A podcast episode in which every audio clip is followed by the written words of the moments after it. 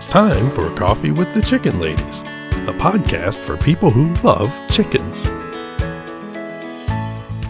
Hey, everybody, and welcome. It's Christine Holly from Coffee with the Chicken Ladies. We're here, and this is episode number 21 Wow. of our podcast, where we talk about everything chicken, family, fun, and More chickens. more chickens. We drink a ton of coffee. I'm talking a ton. But most importantly, we hug chickens every day. every day and kiss them too, don't forget. We brew coffee from a little coffee house here in Bel Air, Maryland. Coffee, coffee. Holly Ann, what kind of coffee are we brewing today? Uh, we're back to hazelnut today. hazelnut, one of my most favorites. If you are a big fan of delicious coffee and awesome scones and cookies and baked goods, head on over to Coffee Coffee. You will not be disappointed. Hey, Hey. we are here in the t- late April. Yeah, We're we're, four, cruising. we are. We're four days away from the Maryland Poultry Swap. Once again, we're so excited to be a part of this. We're going to have our table. We're going to have some wares out there. Hey, Yeah. that rhymed. Wares out there. Yeah. Chicken lady goods. So, yeah, and we're excited about these goods. Yeah, we'll have our new teas, which are fantastic. I guess we can say it now. We've kept it under wraps for a bit. Yes. We commissioned the amazing Laurel Jackson Yes. at Soulful Chickens to create two designs for us oh man. for our t-shirts and other merchandise down the line, and they are fantastic. They're absolutely gorgeous. It's like walking around with a piece of art. Well, that's exactly what it is. That's 'cause why she's- we wanted her to do she's this so for us. amazingly gifted. Mhm. Yeah, we're super, super, super excited for everyone to come down and see everything. Plus, the other good thing is they will be available online to purchase. Yeah, we'll have them on our Etsy shop, link in our Instagram bio, and on the show notes. Yep. We will also have some of our vintage goods for sale at the Yes. Mm-hmm. poultry shop. Our farmhouse vintage corner. hmm And I'll be selling some of the wool from my sheep and llamas and alpacas. Yay! Lots of stuff to see and do. Plus, just come out and talk to us. We're going to be there all day. Talk chickens with us. They can talk to us and they can walk around and look at other amazing chickens. We've been before. It's amazing. It's a good time. Lots of chickens. Mm-hmm. food, fun, music, everything. If you're interested, you can check out Green Hill Farm on Facebook and find the Maryland Poultry Swap page. they have a page with all the information, and it's in Western Maryland. If you're local, come Mm-hmm. on over and see us. Yeah, fingers crossed for good weather. What's the other exciting thing that's going on with us? This is super, super, super exciting. We are celebrating 5,000 downloads. How Woohoo! amazing is that? Thank you to all of our fantastic listeners. Thank you, thank you, we thank are you. so excited. We're so grateful for everyone who's listening to us and being a Mm-hmm. part of this with us. We are celebrating with a garden party with all of our chickens and some of our Yeah, friends. Garden Party Extravaganza. And we're going to be on Instagram Live. Yes, it will be appropriately socially distanced, Yes. and we are pulling out of the stops. It's going to be so much fun. Mm-hmm. And so we're just psyched about it. It's going to be fun and it's going to be next week. Exactly. Oh my God. How Yeah. fast does the time fly? It's really fast, yeah. And how big are our chicks now?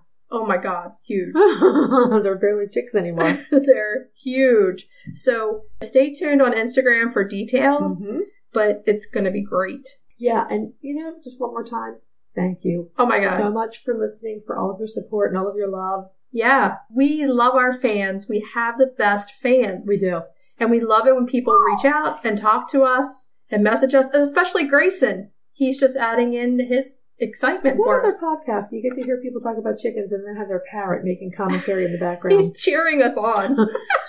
really, when we started the podcast, we you know we wanted to talk about the things we liked, and we figured there were other like-minded people, but we were not prepared for the outpouring of love that Oh. we have gotten from our listeners. You It's- all are amazing. it's awesome. Everybody that reaches out to us, we love it. Keep it up. we have the best job in the world. It's really awesome. Yeah, Plus, best friends of 40 years, and we get to hang out as grown ups all the time best job in the world. and make it our work. Hey, chickens. doesn't get better. No. But let me take a minute to tell you about Iowa Iowa Blue Blue Farm. It's a woman owned, family run, all natural chicken treat company in the Midwest. They make 100% American oven dried black soldier fly grubs for all kinds of poultry Chickens, turkeys, ducks, pheasants, quail. peacocks. I always say peacocks. Any kind of poultry that you have, they love these things. They're high in calcium and protein. What about pigeons? I would think you could, or how about doves? I don't know. Yeah, You got the last one anyway. I forgot. So they come running for this blue bag. They're high every bite in protein and calcium. They need it this time of the year. If you go and it's your first time on this website and you want to try, put in the code coffee, all caps 25, and you get 25% off your first order. Which is a fantastic value. Yes. And we use these treats. This is really good quality stuff. um, Oh, yeah. Made in the United States. You know exactly what you're feeding your birds. We cannot recommend them highly enough. They're baked with love Ship with care. and shipping is always free. So it's time to move on to the da- da- da- da- da- da- da- da- da- breed spotlight. We're gonna do a breed that I actually own, the Morans. Now, I will tell you, in the interest of full disclosure, I think Marans are nice, but they were never one of my favorite breeds. So I will admit that I went into the research for this breed spotlight not expecting to get sucked into the fascinating history of this chicken. I The world of the Morans. I seriously was like, I could write a book about this chicken. They're fascinating. Let me tell you something. I could write a book just about having two Morans in my backyard. yeah, no, that's that's for sure. Well, we're going to talk about the mystery of why the stepsisters act the way they do. they get it honestly. It's genetics. Yeah, it, I mean it is. And you know what? It's a very popular breed. Yes, it is a very popular French breed of chicken that comes in several color varieties. Yeah, and I have the Cuckoo Moran. Right, and Morans as a whole are best known for Dark colored eggs. dark colored eggs. Now, this cracks me up, and I'm showing my age here. But Martha Stewart sort of single handedly shone a spotlight on this breed and their beautiful dark brown eggs. She had them in the magazine, Right. and she made them popular again in a heartbeat. I mean, who doesn't like an egg that's the color of basically a chocolate? It looks like a chocolate egg. It's gorgeous. It is. Ours come out sometimes super dark, sometimes a little lighter, sometimes with speckles, sometimes with stripes. Right. The one thing with the Morans, because the pigment is so dark, Mm-hmm. they have a lot of misfires, Yeah. but it happens, and the eggs are all unique. well, the interesting thing about uh, brown eggs, as we said in one of our previous episodes, Right, it was our Easter episode. right. We talked about how eggs get their color, and a brown egg is just a white egg with Hemoglobin. right, and it's a hemoglobin derivative. Right. which is fascinating to me. So essentially, the Morans managed to put more hemoglobin derivative Their levels are higher. on their eggs than any other breed. And when it's when they're firing that stuff when they're coming out, man, it's a turning and a spinning and all this stuff. and they're like, those poor hens. "How am I going to make this egg today?" It's like stripes or Can you imagine what Speckled. eggs would look like if hens were able to control the pigment that they put on they're them? like, "Hurry up, paint it before they get out here." so the Morans are standard sized birds. They're considered dual purpose. They lay dark brown eggs, like we said. They're standard, but I would say they could be a little on the larger side. Yeah, My so- two are. So we'll get into this in a minute here as we talk about the history. But it seems that breeders favored making them larger because they were dual purpose birds. Right. and the egg color suffered because of that at a certain point in, in history, but we'll talk about that more in a bit here. So they're standard sized birds, considered dual purpose. They lay the dark brown egg. So there are lots of color varieties of this bird. Silver cuckoos, Which are mine, right, golden cuckoos, the black copper, which is very popular for the darkest color they lay eggs. the darkest colored eggs, Right. right. There's a white, which I didn't know. I did not know that. There's also a wheaten. Huh. Very pretty. The morans have a straight comb, like medium sized wattles and radier lobes. Yes. They're very popular, obviously, in their native France, but also in the US and the UK. Yeah. After talking to Fiona about chicken keeping in the US and the UK, we're Mhm. kind of like running parallel. In a lot of ways, yeah. And I believe she has the black copper. She does. And I feel like we all like the same between Yeah. the US and the UK. Right, a lot. Yeah, we definitely have a lot of the same breed preferences, it's true. Definitely. You see that. Orpingtons, Brahmas, Exactly. Cochins, Yeah. Morans. Yeah. So, in the United States, they actually really started showing up in the 30s and 40s after the World Wars. Right. which I thought was interesting. In the UK, the flocks, especially the cuckoos, have a clean leg, Yes. where in the US and the French standards, they both specify a lightly feathered leg. So strange. Mine do not have feathered legs. Right, so maybe your breeding stock was from a UK line? Maybe. Maybe. So the breed was developed in the coastal town of Moran's. Brands.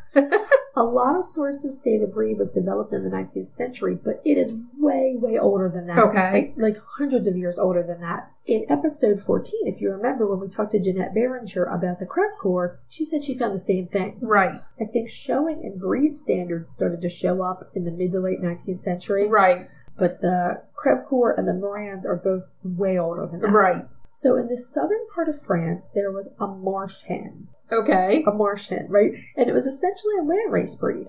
So that is the earliest origin of the Correct. marsh.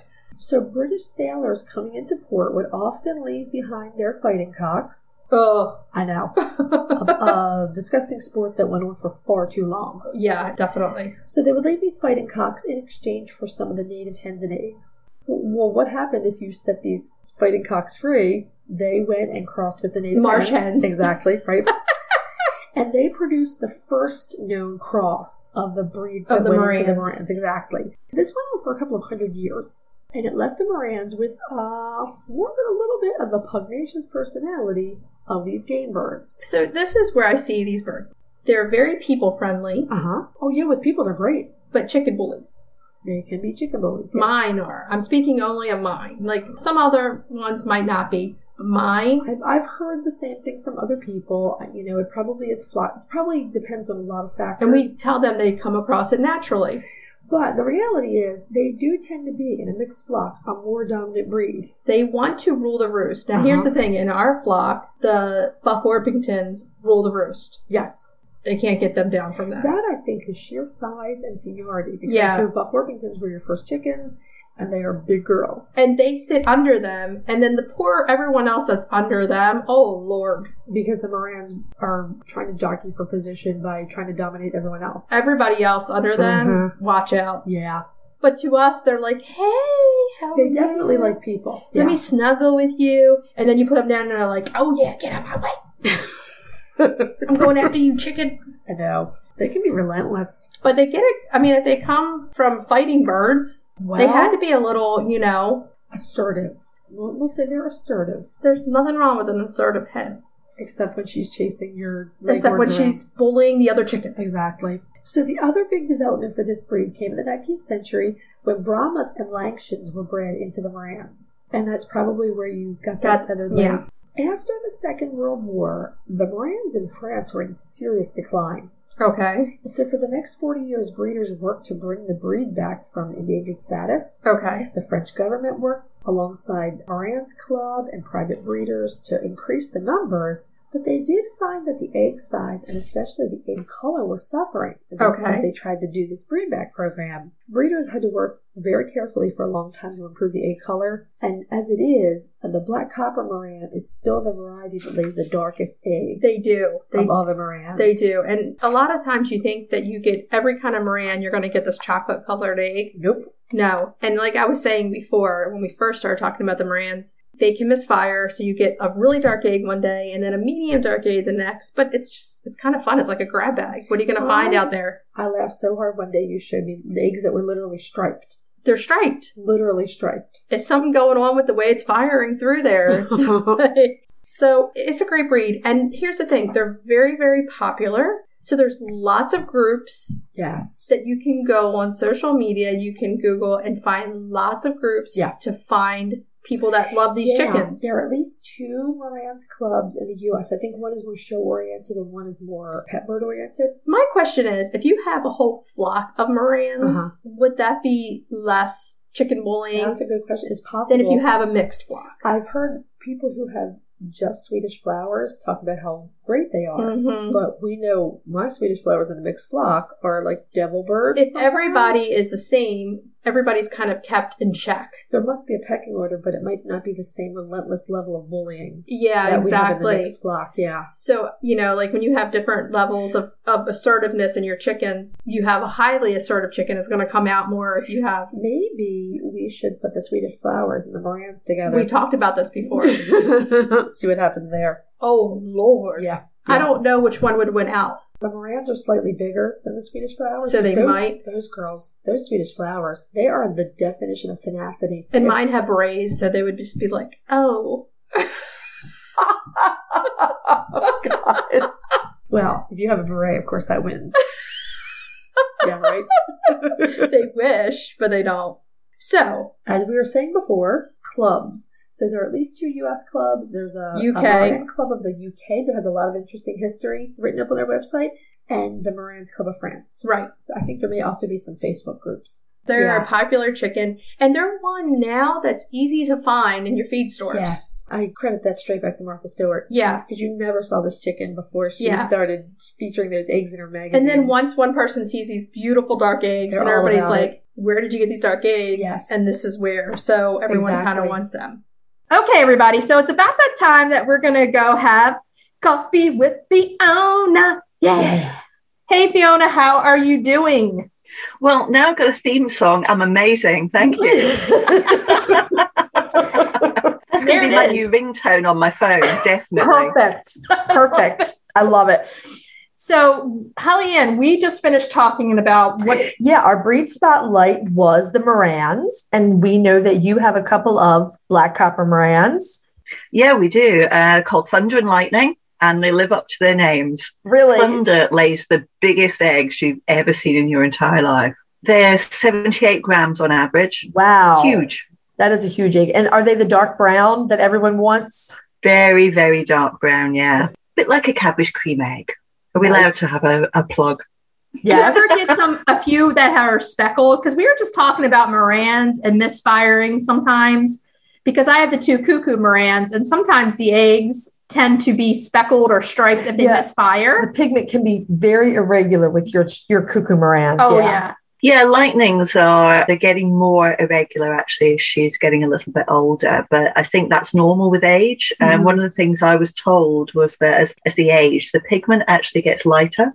Oh, Okay. Okay. Okay. So, what is in general? What's your favorite thing about the breed? Just the enormous size of their eggs. They really are. There's nothing Huge. wrong with a big egg. Nothing wrong. Yeah, I mean, they're not broody, so we keep them as egg layers. So when our Orpingtons are on brood, we still have eggs in the house. Okay. And they're, they're just so reliable. They're nice. friendly. There's just nothing about them not to like. Nice. Now, how are they with their sisters of the chicken world? Do they tend to be stronger in the flock or Well, Thunder, because of her sheer size, is head of the coop that she's in. So not? she's in with the Old English pheasant fowl and the crested cream leg bars as well. And she rules that coop. She is she the goes boss. into sleep first, yeah, and she's very, very grumpy when she's trying to get to sleep, and the others are all coming in.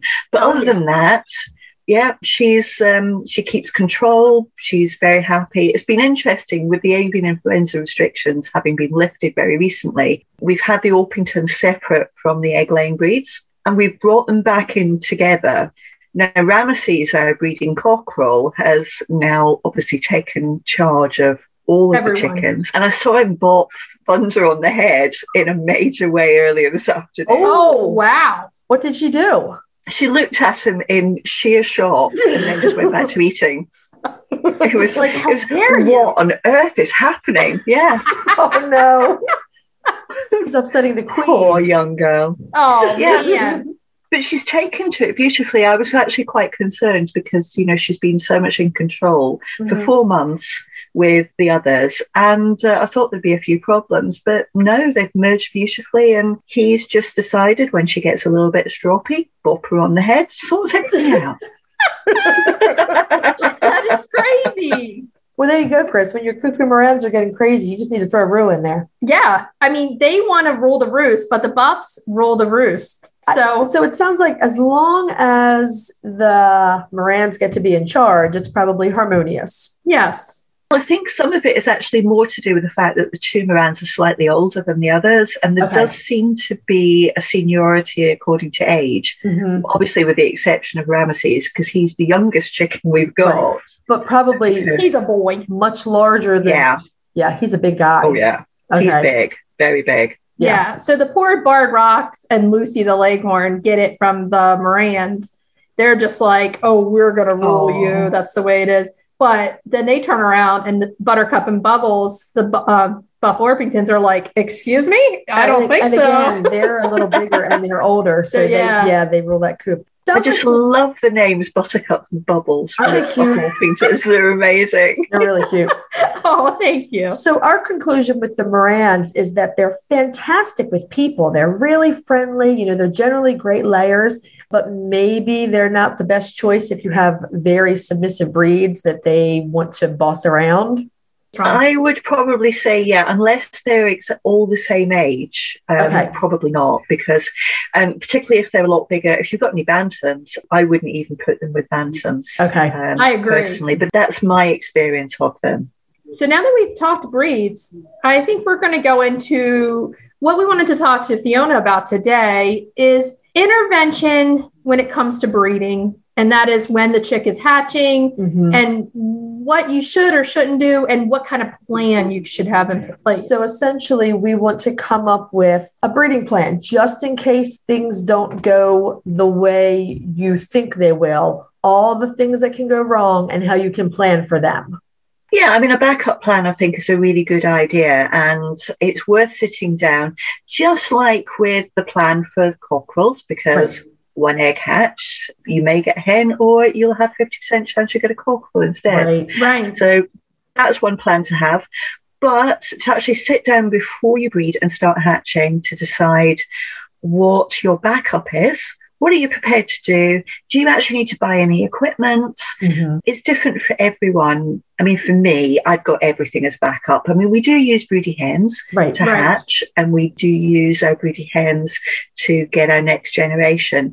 But we still have an incubator, we still have a brooder plate, we still have spare coops, we still make sure that if things go wrong, we can deal with it. Oh, yeah. Right. I think if I ever get to the point where I actually am hatching or breeding something, I will be the same way. All of the equipment you could possibly have to cover any problem that might come up. Plus, you have a best friend who was a veterinary technician for 15 years. Do you so- have an incubator that I can borrow? I don't have an incubator. That's part of the equipment that you're going to need to get. Definitely. Okay. Sorry, Fiona. So- But my knowledge is of that tech. I will be there to help you okay. Thank you. as long as it takes me to drive to your house. So, Fiona, what is the first scenario that if you're breeding, you might want to be prepared for? The first one is that you could have hens trying to drag your broody hen off the nest. I Oh. mean, particularly if you've got, well, we did talk about a brooding coop Uh, Right. as one of the episodes, but this is really something to think about because if you don't have your broody hen in a separate coop, you're going to have the other hens coming in wanting to lay eggs, potentially have fights and squabbles. Your eggs could get broken. Mhm. You could have injuries to both hens because the broody hen will defend the nest Right. Oh, yeah. defend it in a major way. So, do you want to separate them out or do you want to take that risk and just see what happens? Personally, Personally, we always put our broody hens in a separate coop with a separate run, get them out of the way. yeah. And if you're serious about wanting it to work, that would be the best decision to make is to make it as easy as you can on the broody hen and give her a spot that is comfortable and has everything she needs and she doesn't even have to deal with it, you know, so that that doesn't even become an issue. You kind of can prevent that one from even happening. Yeah. If you set up separately, that's yeah, absolutely. that's what I will definitely do for the safety of everybody involved, really. And let's look at it this way. Yeah. If you have a separate run with a very small coop that you're going to use for breeding, that can also second as your hospital run and coop. So Yeah, I you can suppose use it that's for true. multiple things, you know, if you have a chicken that's sick at some point, and again, as the broody coop. So double purpose. You can get it for both. Absolutely. And that's what we use them for as well, if necessary, to isolate older hens and Right. make sure that they're okay and actually can go back to the flock without them being bullied. So, yeah, so they've got all sorts of extra uses you can use them for. Okay. That's great. So why don't we go into the second scenario? Chicks take quite a lot of time to hatch out the egg. And what can normally happen is the chick will pip and then it can rest. And sometimes they rest for up to 12 hours. Wow. Yeah, it- it can take a long time. Some of them will carry on and nibble all the way around the top of the egg and push the, the way out, but a lot of them will rest for quite a long time. Now, if they take too long to get out of the egg, or if the humidity isn't high enough, they can actually dry out in that period when they're resting. Okay. And that means that they stick to the egg. Now, if they stick to the egg, they can't nibble round the top of the egg. Mm-hmm. To so get out. they can't get out of the egg. Oh, Absolutely. And what you can end up with is a chick inside who's clearly having trouble trying to get out, Mhm. calling, cheeping incredibly loudly, getting louder and louder and louder. What do you do? Are you going to assist? And this is a really, really, really delicate operation to sort out Okay. because what you need to do is to be able to moisten the inside of the egg without causing the chick to drown or Right. be put into any distress into any way. So not getting too cold either. And gradually be able to peel the shell off the chick. And it Okay. can take hours to go through this operation. Now, what I do say to people is don't even contemplate doing this unless you're prepared to take the time and be very slow because the chick skin is paper thin, Oh, yeah. absolutely wafer tissue thin. And you know yourself, if you're trying to peel something off that's stuck to something with skin so delicate, Yeah. could end up ripping that skin so easily. So, what could happen is if you don't take your time, you could end up putting the chicken more pain than it would to let it slip away naturally. Okay. Think So it's here's a time. question. If that chick is under a broody hen when that's happening, what does a broody hen normally do? Does she try to intervene and assist the chick or does she not? She doesn't intervene at all. The broody hen won't help a chick out of the egg. Okay. They will simply walk off because at some point, the older chicks will be wanting to go outside, and the broody hen will normally, on roughly the second day after hatching begins, will take the chicks outside for food and water. Whether there's food and water in the coop, they will still have a natural instinct to go out and almost hunt for food like they would in the wild. So they will take the chicks out. Any chicks which have failed to hatch at that point or are not ready to follow the broody hen will be left behind. And that's actually the third scenario to think about. Right. What are you going to do in those circumstances? Here's the other thing. If you have an incubator and you put the humidity up higher, can you take the egg, if you're trying to intervene and help, and put this in the incubator, put the egg with the chick in the incubator for a little while to moisten and help her, give her some time to get a little bit more strength to get herself out of the egg? It depends how long it's been going on for. If Okay. they are too adhered to the inside of the shell by the point they go into the incubator, no, it's not going to work. But if they've only just started to stick and they've still got a little bit of wiggle room, which allows the humidity to get into Right. the egg and add a little bit of moisture, yeah, absolutely, they'll still be able to get out of the egg. So that's the other thing. Having an incubator on hand, even if you're using a broody hen, is part of that breeding plan and is a good thing to do. In case this happens and you want to intervene, you will need an incubator. that's one of the biggest reasons why we have one is to take care of those chicks because there will be chicks as well which have just hatched they won't have dried out they won't be strong enough to follow the broody hen out but we've got the opportunity to give them a chance because Yes. otherwise they'll die of hypothermia Yeah. Definitely. Mm. and that's what would happen out in you know out of the domestic environment those chicks Right. would just die So Right. the incubator can be a breeder's best friend in assisting and intervening and giving you a tool, as we say, in the toolbox Mhm. to go Yeah, to absolutely. to help you. So it's Yeah. really a good thing to have. And it sounds like. really, with all these uses, I feel like it would behoove me to invest in the best incubator I could possibly afford because it has Yeah, so many I mean- different uses. Yeah. We actually have two. We have a very, very cheap one and we have a very good quality one. And they have uses in two different ways. We, the very cheap one, we never use it as an incubator, but what we do use it for is for those chicks which have actually managed to get out of the egg, but aren't strong enough to follow the broody hen. It's a nice little warm environment. Mhm. It doesn't have to be great at incubating. It doesn't need to turn any eggs well. It doesn't need to really monitor the temperature too closely. As long as it's in a rough parameter, it's okay. Right. Okay. And the chicks have chance to recover. And the humidity, because they're already out of the egg, humidity doesn't matter as much either. Right. So the very cheap incubator is great for that. but they're not good at incubating, it has to be Okay. said. So it, it will handle the drying and warming part of this. Yeah. It almost feels like we've had our mishap with our delivery of our chicks being chilled. Right. This could be another tool in the toolbox. If in the US you get one day old chicks shipped to you, and in the shipping process they're chilled, that might even be a good tool in the toolbox to have just for To that. be able to tuck a baby in there would have made a lot. I mean, again, we yeah. we had some things in place and we ended up using a hairdryer on our chick that we didn't think would make it. And luckily she pulled through, but it would have been wonderful to have a warm space like that to tuck her into to recover. Right. Yeah. Exactly. So you could get dual purposes out of it for sure. Yeah, you can buy them very, very cheaply on places like eBay. We actually got ours, I think it was shipped from China actually, and it was, I think it was £20. It was Okay. ridiculously cheap. Yeah. So it's a Um, good. That is a good and inexpensive tool. Yeah. But- But you've also then got the you've also then got the problem of giving the chicks back to the broody hen as well, because you can't give Oh. them back straight away. So having a brood plate or a heat lamp is a necessity too, Mhm. because they need to be kept warm for a reasonable amount of time.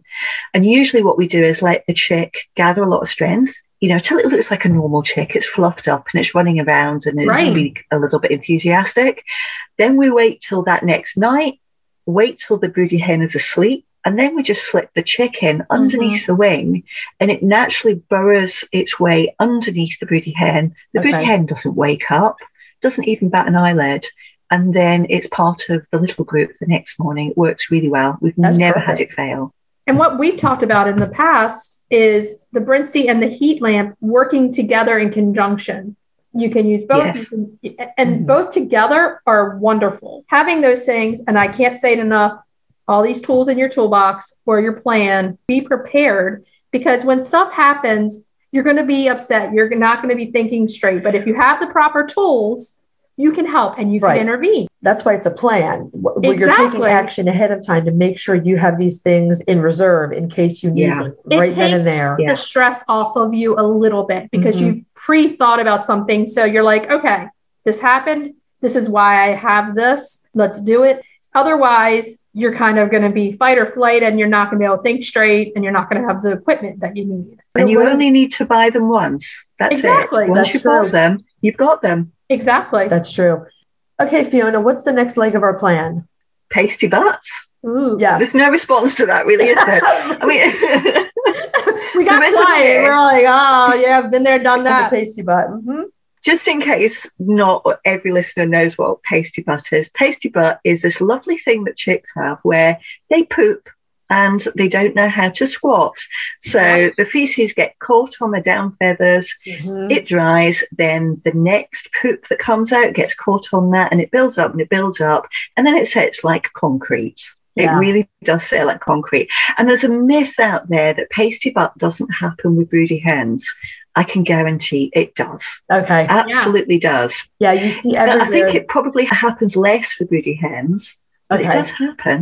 And so do you deal with it pretty much the same way we do, where you're just cleaning all the time, or what do you do? Little cotton buds, warm water. Okay. that's stick them in exactly a- what we in a- do Okay. Yeah, very careful, very slowly. Mhm. And this is where uh, mistakes can be made again because it sets like concrete. It's got Mhm. to be slow.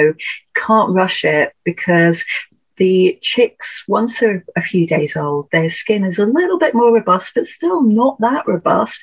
So moving too fast, skin can be easily torn. So It happened to us. Hello. We we were cleaning up one of the Egyptian Fayumi chicks, and they are very very active little girls.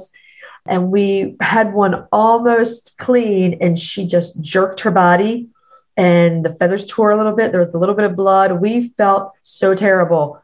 We cleaned it up, and we put some silver ointment. on it. accidents happen though. Yeah. Yeah, it was, it's still, I mean, it still gives me chills when I think about it. She was so tiny and she was fine, but it's But just it is something to be so aware easy. of. It's Mhm. it's so so easy. yeah. And it is one of these things where just slow and steady, but things still will happen. And right. you just need to be prepared for that. I mean, you had your first aid kit on hand, and this Yes. is the other thing actually to be prepared for. Have a very basic first aid kit on hand, ready to roll, just to be on the safe side. Yeah, and we always say that with the chicks, you will need a slightly different first aid kit Mhm. and or a Yeah. section of your first aid kit just for the chicks. Which I think we talk about in Chicks 101. We Mhm. talk back. So if you're Brilliant. hearing this and you you want to know about it, go back to Chicks 101 and re-listen. We talk about the separate parts that you will need for chicks. Cotton balls and warm water Mhm. will definitely help. And you can just very warm soak. And if you, even in the very first few days, what I do is check them multiple times during the day. Yeah, so you definitely. catch it before it even gets hard and then Which you can is- just get it off. probably easier if they're in a brooder than if the broody hen has them. Right. Yeah, I mean, with a with a broody hen, um, there is a little bit of a difficulty. It's it's easy to get the chicks at night when they're roosting with mum, Okay. but mum is very defensive if they're out during the day, and particularly Right. to free ranging like ours. I mean, ours are very calm, so it is a little bit easier for us to catch them than probably it would be for other people. Okay. But I had this bought as a joke gift for me, and it actually works really, really well. Do you remember when you were younger, you might have gone out to gather frog spawn with the little net, which Yeah. has, it's almost like a, a loosely woven cloth. It's not a net as such. Yes. Okay. Mhm. So if you catch a chick with one of those, you're not going to hurt it because there's no little holes really for its little wings Right. to get caught in Okay. this thing is amazing and it's got a telescopic handle on it. Wow. Oh. So if I ever need to use it, it's an easy way to catch those chicks which are running around because with pasty butters, you know yourself. I mean, chicks eat so much, they go through so much material because they're growing so fast. Mhm. They poop a lot, and A with lot. pasty butt, unless you get on top of it very quickly, it can actually cause them serious problems, even kill them quite quickly. Majorly. Yeah. Yes. Yeah. And what we say too is we sometimes crumble a little bit of oatmeal and add it on top of their food. Someone told me that, and it was and it works. It was like an old time chicken keeper. I cannot remember who told me this. They told me this years ago.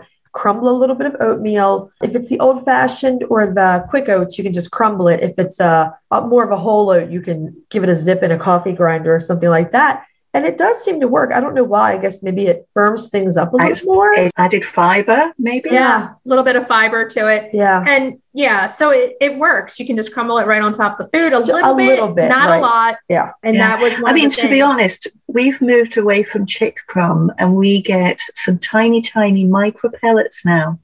So they're compressed into little, little micro pellets. And we haven't had as much pasty button chicks at all since Oh, we've been that's using that. I've nice. looked for the And it doesn't cause as much mess either in their feeders. It's Yeah. much nicer all round. crumble. They kick the Sure. crumble everywhere. I yeah. mean, we're Yeah. like cleaning brooders like twice, three times a day over Mhm. here. I looked for the micro crumbles after you mentioned them to us once before, and I did not find them here yet. What you might be able to find is uh, quail food. Now, quails obviously need a much smaller size pellet. Right. Oh, But yeah. the only thing to be aware of is that they will have some calcium in them. So clearly they can't eat that for a long period of time because the calcium could potentially damage the kidneys. Okay. Yeah, yeah. Yep. Well, we'll just keep our fingers crossed that micro pellets for chicks show up here soon. So I think we're ready to move on to the final thing that you really need to be aware of. Accidents can happen with chicks and a broody hen. Yeah, I mean, chicks are so tiny and broody hens are so big. And actually, this is true if they're in an incubator or a brooder because you Right. could have chicks trying to jump out of, uh, if you've got them in a box or Mm. if you've got them in an old tin bath, whatever you're keeping them in, they could try and jump out, get themselves into difficulty, torn skin, they could peck each other. Right. There's all sorts of things that could happen. But with broody hens, because they're so big, there is a chance that there could be crush injuries. It does Right. happen. A lot of the breeds that we use for brooding tend to be bigger Cochins, Brahmas, Orpingtons. Yeah, and the thing is, those those injuries are normally catastrophic with a crush injury. So actually, there's, there's nothing to think about because the solution is final. Okay. But it can happen that they can be injured sometimes badly, sometimes not so badly, and it's really just sitting down as a family before you go through this process and think at one what point am I going to intervene? At what point do I need to get a vet involved. do I need to make a decision to um, stop that chick having pain before we even manage to get it to a vet? What are the criteria for me to take action and what is that action going to be? Now, we actually have one fantastic Orpington called Frankie, and I might have mentioned it before. I called her my disabled chicken mm-hmm. because she had a very, very serious injury when she was about three, three days old. Um, her brood hen stood on her head. Now, that injury should have been fatal, but she was still running around. She had a flattened head. She'd lost a lot of the skin from one side of her head. She was showing no sign of pain no sign of slowing down. And we did take advice from a vet okay. because this is an injury which normally we would have put her out of her misery, quite frankly, but right. she, she wasn't miserable. We talked so, about Frankie in episode 19 because you said her weight is not as high as most Orpingtons because she's never eaten properly. No, she does have side effects now. So she has difficulty in seeing. She has never eaten a, a full amount. So she is quite underweight. Mm-hmm but she is running around. She is healthy. She is a good member of the flock. She's mm-hmm. not the bottom of the hierarchy by any stretch of the imagination. In fact, she's probably at the top of the middle half of the hierarchy. Okay. So clearly, her um, quality of life is high, is excellent, right? Yeah. Yeah, and actually, she's one of our mo- most prolific and successful broody hens as well. She Aww. is so gentle with the chicks; you have never seen anything like it. That's she's wonderful. wonderful. So but she the- runs with a pronounced limp. Okay. So here's the thing: before anyone starts brooding, the most responsible thing is to think about your plan and yeah. think about the equipment that you're going to get and that you're going to potentially need. And the last part is if you have a veterinarian that treats your chickens regularly, to have them on speed dial and know if you need to intervene with them to do it. Sometimes that's not always possible. And then that's when you have to sit down as a family and, you know, know if you need to take a further step within the family and you can't get to the vets, if, who and when that's going to happen. But the main thing is have the plan yeah you don't want to try to make the decision when this has happened and you have this co- this problem right in front of because you because you're going to be emotional it's going to be sad and you're going to be fight or flight so having the plan yeah. will i panicked yeah of course i mean i must it's admit natural. through the first time we experienced all of these scenarios i panicked you know it's and natural. i think that's a natural reaction yeah, so definitely. that's not the time to have to think about what am i going to do right and that's the glory of all of this. And this is why we like to talk to you about these things because this is what you do.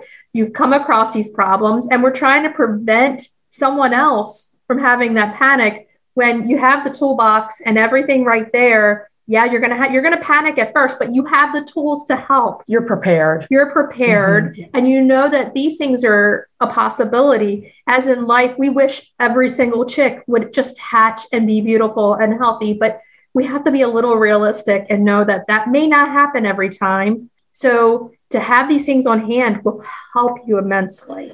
It's the kind of preparation that really allows you to be a responsible breeder. Yeah. I mean, you just you want to absolutely, yeah, and and I don't want anyone to listen to this conversation and think that this is the norm. These things will always mm-hmm. happen, right? But they do happen. You won't be able to breed chickens and not come across at least one of these scenarios. It's right. virtually impossible. Being a vet tech for 15 years, I'm calm, cool, and collected. I ran a trauma team for many years. So I ran the techs that would come in and told them what to do in a trauma. But when it's my own animals, I'm not as calm, cool, and collected without a plan. No, I wish I'd had you on speed dial. Yeah. yeah. And, you know, Joe always says to me, You handled this a million times over. And I said, But it's different when it's your own. Have that plan in place. That's why we wanted to come to you. You're the expert on breeding you know about it and we Thank can you. share our information with everybody. Yeah, it's not an easy conversation to have. It's not fun, it's all it's not all laughs, but being prepared and taking some of your suggestions can go a long way. But there are some amazing things with chicks. That's the best thing about them. There are a lot of things to think about, there are a lot of things to plan for, but the rewards are amazing too. Mm-hmm. Oh, yes, definitely. And yeah, and you know what? Just being prepared will make those rewards even better because you won't even have to second guess anything. You'll just yeah. be happy in the happy moments and be prepared for the ones that may not be happy. But if there was one thing I would say out of this whole lot, whatever you do, buy an incubator, buy a Buddha plate or heat lamp. That's excellent advice. Those are the they're really the essentials to have on hand. Yeah. And if you can, and if you're going the broody hen way, and you know that you're going to do that in the future, invest in a small coop and make a yard Mm-hmm. Mhm. that you can use as a broody hen yard and coop and a hospital yard and coop. Believe me, we've all been there. We've all had those things happen. and so those things Absolutely. probably I would I would imagine, you know, having the broody coop in your right there, you're gonna cut down statistically on your chances of accidents. yeah, you can knock out Yes. a few of them just by prepping. Right. So, Fiona, Yeah. what is your absolute favorite thing about breeding? Watching the broody hens and the chicks running around the grass, watching them running around those fields is just, I sit for hours, honestly. Oh, You sit with your coffee and watch your chickens. Yes. I could never actually get up from my seat on some days sitting with a coffee watching them. It just makes me so happy. better than TV. that sounds fantastic. Yeah. It Talk is, about it's a perfect chicken day. TV. It's great. Chicken Yeah, TV. it's chicken TV. That's great. It's awesome. So we want to thank you for coming on again and Mhm. sharing all of your tips. Thanks for having me. Once again, we do want to tell you that Fiona has a YouTube channel, English, Country, Life. and go ahead over, show her some love, subscribe. And the videos that you put on are absolutely beautiful Thank and you. so informative and so educational. I will have links to all of them in the show notes as well. Yes. So thank you again. And I'll have an accompanying video for this discussion as well, so everyone can see some of the examples and the visuals that go with it. Also linked in the show notes and check it out because, again, as Chrissy said, the videos are beautiful and you learn tons. Yes. So until next Thank time, you. cheers. Bye. Thanks, Fiona. Bye bye. Bye. Thank you. Bye. So we're ready to move on to our main topic. I'd say so. What we want to talk about today are the five top favorite heritage breed layers. These are the ones that are going to lay the most eggs for you. Right, and we went with heritage breeds just to push for the breeds that are on the left at Conservancy's poultry conservation list. Exactly.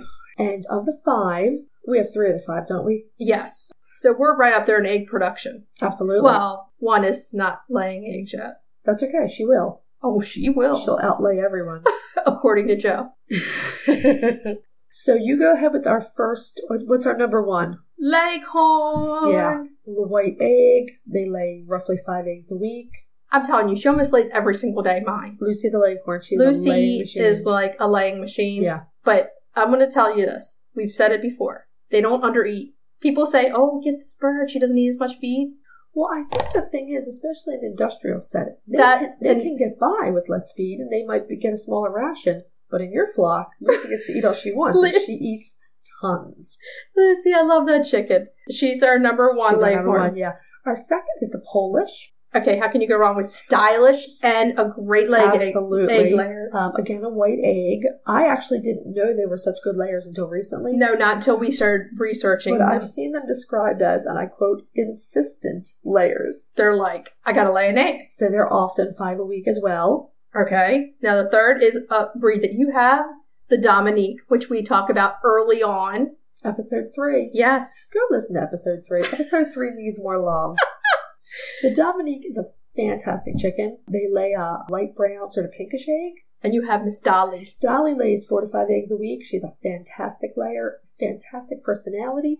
She deals with the Swedish flowers just fine. Oh, so she's in there with them too. yeah, but she's very gentle and she hangs out with the Brahmas a lot of the time too. She's like, please save me. If the grid went down and post-apocalyptic world, and you had to pick the chicken that worked best in your environment, it would be Dominique for me all day long. I don't know which one mine would be. Mine are going to be sleeping on my head in my bed because apparently everybody said that that happens. They're going to come after my chickens, and I'm like, oh no, the bed's going to be really full. If it's a post-apocalyptic world where people respect your flock of chickens and they're going to be free-ranging, I'd go with Dominique. Otherwise, if they had to be in bed with me, you know it's the Brahmas.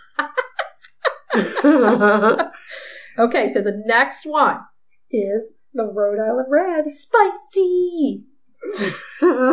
So we have one. And she's a baby. She's not laying Uh-huh. yet, and her name is Spicy. And we should note that this is the non-production Rhode Island Red, the same as the Leghorn is Right. the non-production exactly. Leghorn. So the we will non-industrial. we will find out how she does with laying eggs. She'll be a great layer. She really will. Let's say this: we've talked about Rhode Island Reds before, Uh-huh. and how they kind of have a personality that's less than snuggly. Right. This chicken, snuggler. Well, she was a really bold chick from day one. Oh yeah, but bold in a good way. Yeah, yeah. And she's very char- she's She looks you charming. dead in the eye. Yes. She's still looked you dead in the eye from day She one really has. She runs to you. and wants to be with you. Yeah. She's really, she's a real sweetheart. So how this one will play out, we'll see. well, you can expect four to five beautiful brown eggs from her per week. Her and Lucy would be best friends. Yes, they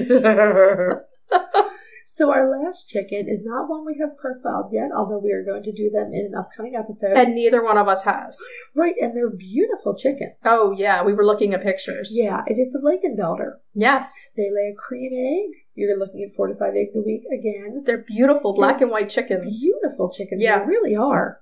The interesting thing to me, let's see, what do we have? We have two American chickens, one Italian chicken, and then two continentals. Yep. So we're all across the board. We're a with mixed bag. those. Yeah, exactly. Good stuff. Good stuff. All these chickens lay great eggs. Fantastic breeds. Oh yeah. And there's something good about every single one of these breeds. Absolutely. So you can't go wrong. If you want high backyard production, Right. one of these breeds should be at least one of your chickens. Absolutely. Okay, we're gonna move on to We get the double crack every week I now. know. We are cracking some eggs. Cracking the eggs. Yeah. Yeah. Spring patata. Yes, it's a spring frittata. We're staying simple with our cracking the eggs this week because we are up to our eyeballs in garden party planning. Garden party. Yeah. I wanted to do this because I just like to say frittata. Frittata, yes. A Frittata. lot of different ethnicities and nationalities have a version of the frittata. You can make it your own in any way, shape, or form. Absolutely. Frittatas are an Italian dish similar to an omelet or a crustless quiche, but generally cooked in a skillet on your stovetop. This is what I do all the time. Uh huh. I make frittatas all the time. They're usually full of vegetables, meat, cheese, and my favorite, leftover pasta. Oh yeah. It's fantastic in a frittata.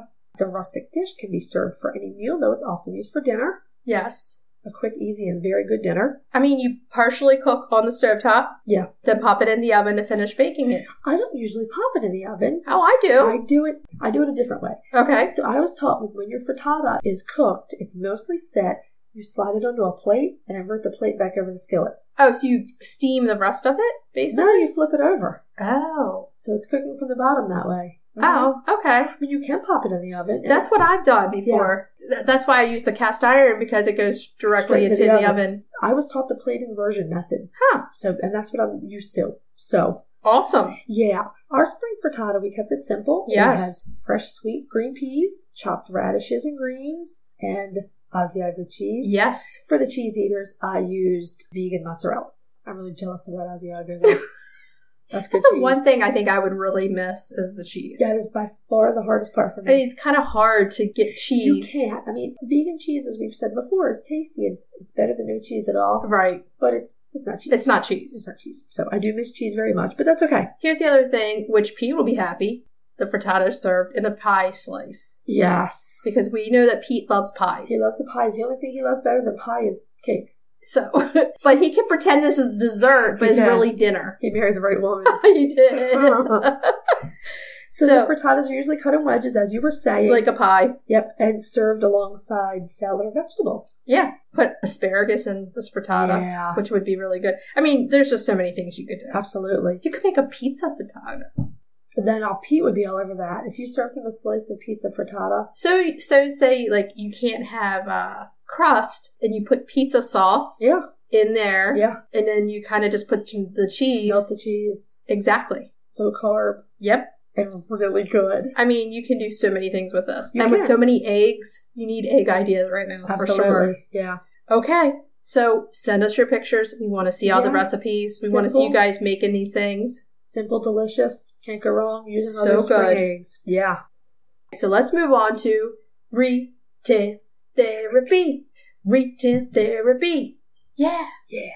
So retail therapy this week is something that we've been going crazy with lately. It's a new passion of ours. Yes, it is. And we're searching everywhere. Yeah. As everyone knows out there, we are thrifters. We love thrift stores. No, we never talk about thrift now.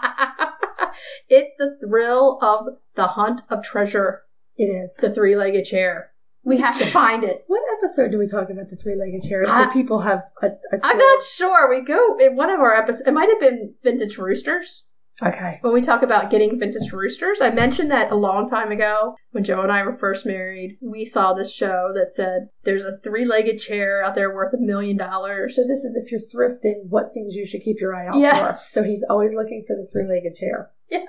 But he's got a good eye in his thrift store. Today we were thrifting with my husband Joe. Yeah. and uh, he loves to show us the stuff. Yeah, he's got a good eye. He found does. Some transferware um, For you. saucers. Yeah, it's good stuff. It was, So vintage egg dishes, and by vintage egg dishes we mean deviled egg plates. but yes. So again, if you have, we've talked about deviled eggs in another episode. Uh-huh.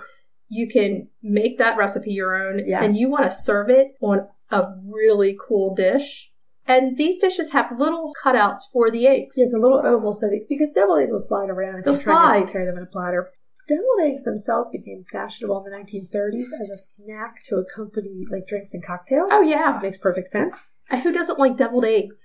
Everybody loves They them. really are delicious. But as a result, potteries and china and glass companies started designing and mass producing egg dishes that would make pretty serving pieces and stop the eggs from sliding around. You can find them in a wide variety of materials and finishes, and they usually turn up regularly in thrift stores and online marketplaces. Oh yeah, those are the places to check for them. Number one, thrift stores. Uh huh. Number two, online, such as eBay Etsy, yeah. and Etsy. Uh huh. And those places you are going to pay a little bit for. Right, but sometimes they have the manufacturer identified for you already. Right. They can tell you what period they're from. Now, here's the thing I'm on Facebook just as me too sometimes, and I search Marketplace sometimes to see if there's somebody local that's selling something. Right. I just got the best two vintage egg dishes Yeah, they're really good. from a ones. local, another local Uh-huh. woman who was selling them, and you can find them anywhere. You can. Some of the popular manufacturers are Fire King, Yes. which you'll know if you collect anything vintage, Anchor Hawken, Yep. the Indiana Glass Company, Yes. Spode, Fenton. Fenton Glass, yeah, Hazel Atlas, and, And my most favorite, Yeah. Pyrex. yes, So anybody who knows me knows that I collect you are the Pyrex queen. vintage Pyrex Yeah. and Fire King. Right, vintage right. Fire King. Mhm. The other thing about Fire King is Fire King is the older version of Anchor Hawking. Anchor Hawking bought out Fire King. So if you find something that's marked Fire King, it's probably older than the Yes. Anchor Hawken. And both are fantastic. Yeah, But Fire King's going to be the older version of Okay. something. And I love Fire King as much as I love Pyrex. uh huh. I love this stuff. I love that so much of their stuff is milk glass. I love milk glass. Oh yeah. When we were looking, we've been in thrift stores and finding these egg dishes right. and loving it. Yeah. And then we realized you got one the other day There's a Fire King. that I already had. Yeah, which is funny. Yeah, that's a it's a really nice egg plate. I think when We'll we have that one. both when we looked at each other, I was like, I already have that Yeah, one. yeah. So I got to score that one. So some versions are really fancy and include coordinating salt and pepper shakers, Oh yeah. sometimes in the shape of uh, chicken. Yep. Really cool. We've seen them as eggs as well, salt and pepper shakers. There can be really plain round dishes. We've seen Clear. Some that are footed, Yes. like a cake plate, in animal shapes, like the two that you just got. yes. They can be glass, both transparent and colored. There's some milk glass, there's some clear colored glass. And also, I had a, such a dear friend of mine give me one that was her grandmother's Oh, cool. because she's like, you can use this way more than me. okay. They're just so cool to collect. They really are. You can find them in porcelain, fine china. You can find them in sturdier ceramics. And occasionally you can find wooden ones, which are Wow. beautiful. I've never Yeah. seen it. Here's the other thing. If you want to display your actual eggs Uh-huh. for a really pretty picture, use one of these trays. My mom used to put eggs in them when we dyed them for Easter. Yeah. Not I even mean, the deviled egg, the whole egg. oh, yeah. Unpeeled. Yeah, that's what I'm dyed. saying. Like, if you want to, I've done it before for us. Yeah, I used the, the vintage egg dish that my friend gave me. right. And it puts them perfectly where you want them to oh, be. yeah, yeah. It's great. And they're so much fun. Uh-huh. And we were looking today, we were just out looking, we were online looking how many. Oh, there's tons of them. You're not going to get them for less than $10 on the computer, though. Nowhere Generally near. not. Yeah, you, you need to pay shipping. If you find them in person, depending on the make and the value, you can find a lot of them that are ten and under. But if you're buying them from someone who knows that hey, this is a Fire King, you're probably not gonna you're Right. gonna pay a premium for that one. Exactly. So it's best to find them in the wild, Collector speak for out there. out there in a thrift store yard or sale, whatever. Facebook Marketplace. Yeah. Sometimes if local people are like, I don't want this anymore, Right. I want to sell it. So those are really good yard sales, like you said. Yeah. on- Once we get back to yard selling, That'll be soon. I hope so. So Covels, you know who the Covels are? Yes. Yeah, they do uh, antique valuing. They note that uh, deviled egg dishes were at the height of their popularity in the 50s, Makes sense. right, and, and sort of going into the 60s, but they're still made today. Yeah, it makes sense because back then there was a rise in backyard chicken keeping. And there's so much chicken, just like chicken stuff made in the 50s, glasses and Yes. all those sorts all of things. kinds of stuff because we've talked about this many times on the podcast. You want what you're doing to represent you. You want to be surrounded with things that you love, or So- that represent the things you love, your Late passions. late 50s, 60s, there was a rise in backyard chicken keeping. uh huh. A lot of stay-at-home moms and houses had more space. Right. So they wanted a flock of chickens. Plus, we're coming off of the depression in the 30s, 40s. Right. The wars. So let's get eggs in case something happens. Sure. Let's get chickens and have the eggs. There's so much stuff made mid-century yeah. that is chickens because so many people were into chickens, kind of like right now. Right. Right now, without the rush to modernization, Yeah. the industrial part going along with this? Yeah, I kind of think that's on a decline right now, Probably. which is good. Yes. I mean, Alyssa was telling me the other day she went to a store and they were selling blue and brown eggs yeah, I saw them as well. For a premium, it was like $6 for a dozen. at a store that normally does not charge that much. Exactly. So it is a turn to go back to natural, which we talked about before. Right. But these vintage egg dishes were a way to serve up your eggs from Absolutely. your backyard, so they They're- were popular. They're an absolutely lovely addition to a party spread because, as we've said a thousand times, who doesn't like deviled eggs? Which we're gonna have at our garden party. We really are. We're going to have plenty of them. We talk about our favorite deviled egg variations in episode 9 Yes, the five ways. there to- was a lot of them. Yeah. And actually, there's even more ways. Oh, tons of ways. You can, it's another thing because our recipes we love to put out there to make your own, Yeah. put your own mark. And that's why this is what we do. Right. We are about chickens. Yes, we are. So we're like, okay, let's put it out there. Chicken vintage dish. dishes. They're so cool. It's like you can't go wrong with it. No, you can't. They're fantastic. So, That leads us to what are we talking about next week? Well, next week we're going to talk about the Dorking, Yes. a heritage breed chicken. We're also going to celebrate 5,000 downloads. our 5,000 download garden party extravaganza. Oh yes, that is going to be fun. It's going to be super fun. Cracking the eggs, we're going to do my lemon curd recipe. Yes, which- because at a garden party, it- it's really delicious. It's a whole egg lemon curd. Yes. It's just, it's an amazing recipe. You can't go wrong with it. it's going to be so much fun. Yeah. Join us next week. But until then, Hug your chickens every day. every day and kiss them too. Don't forget. We'll see you next week. Bye bye. Bye. If you'd like to see more of us, please follow us on Instagram at Coffee with the Chicken Ladies. If you enjoyed this episode and you'd like to help us grow the podcast, please leave us a review on Apple Podcasts. If you'd like to become a patron of the show so that we can bring you even more high quality chicken content, please visit our Patreon page, patreon.com slash coffee with the chicken ladies. Thanks for listening.